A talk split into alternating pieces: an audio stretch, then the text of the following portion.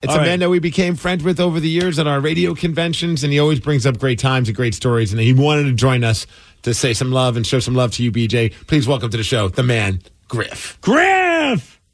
BJ is your favorite black person on the whole planet. You know what? You're absolutely right, Griff. You really are. I really am. You really, really, you really, really are. And um, I know you want to say nice things about me. A lot of people don't know Griff. I have to tell you something. There are people that change your lives. And first off, I'm going to say this, Griff. Griff, I'm going to say this because I want to be an ally. I will tell you this Griff is living proof that if everybody had the same opportunities in this world, I'm a white dude, I get to walk through every door. There's, there's no door that's closed to me. Griff is so talented. I had a real wake up call when I met Griff. I realized, you know what? I am nowhere near any like the best talent in this business because Griff, you are one of the smartest people I've met. You are so friggin' talented. You have such a big heart.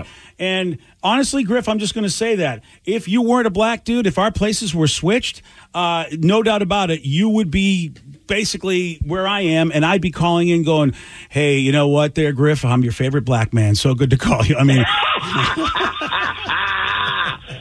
Freaky Friday. That's what it would have been. Let's do it. Uh, Griff gave me business books. He gave me so much advice and philosophy. One of the deepest, kindest, smartest men. And yet, when you see him perform, the guy is just a living bundle of talent. That's so quick, so amazing. Stand up comic, does a radio show. I mean, honestly, Griff, you should be known all over the world because of how talented and good you are. But that, that's what I have to say about you. I have so much love for you, man. I heard no really, really- lies right there. Funniest guy I ever met. Oh, yeah. Oh. that that that totally means a lot to me, man. And I only call and for the people that are saying, "Well, where can we?" I'm at two trillion on everything. The There we go. Two and the word trillion. Two trillion. Do it. BJ, BJ, you have, you don't even know the influence you had on my life, man. When I was going to those radio camps and those morning show boot camps, I was always I didn't even have a job. I was just going because I figured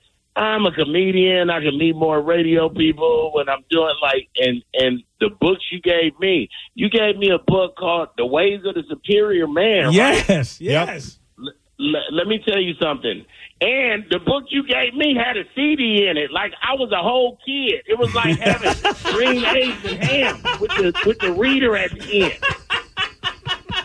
It, it, it blessed me. It changed me. It made me more mature. And dog, I just want to say, man, you are going to be missed. You, I'm sure people have been calling all day saying, man, it was one time in September of 2003. You, it's because when you are more than an influencer, that word just got trendy in the last couple years. You have been changing people's lives through this medium of radio for a very long time. And big homie, I'm a disciple too. Oh man, and, you know it's so funny. I forgot I gave you that book because Griff, you gave me the book "What Got You Here Won't Get You There," an amazing business book that has you blow up your whole life, i- i- even though you're at a, a level of success. And I remember I was like, "Oh my God, this book is telling me to stop doing everything that I'm doing. How the hell will I be successful?" And I read the Yeah. book, do the book, put it into practice, and I'm, and that book changed my life, Griff. So you and I have really been. And you know what, dude? We haven't. we BJ haven't and Chris Book Club. That's Dude, the new show. He Griff, Griff is one of those people that you don't have to see for years, and as soon as you talk to talk to him, pick up the phone, see him, it's like you pick up where you left off. One of the most precious humans in my life, man. Really. BJ, I don't, I can't take all this, homie. That's that's too much. It's, it's your show, dog. I called to give you the same love, man. I, I know you got a million people calling, Yeah. a lot of guests. Thank but you, I Griff. just wanted to call and tell you I love you, man. You really made an impact on my life, and and if you didn't, I wouldn't even call. Steve, Danny, y'all are awesome. We love you, man. Uh, Griff, we love you, and uh, there we And go. we don't have time. Yeah. Do. We can't share the this- nation.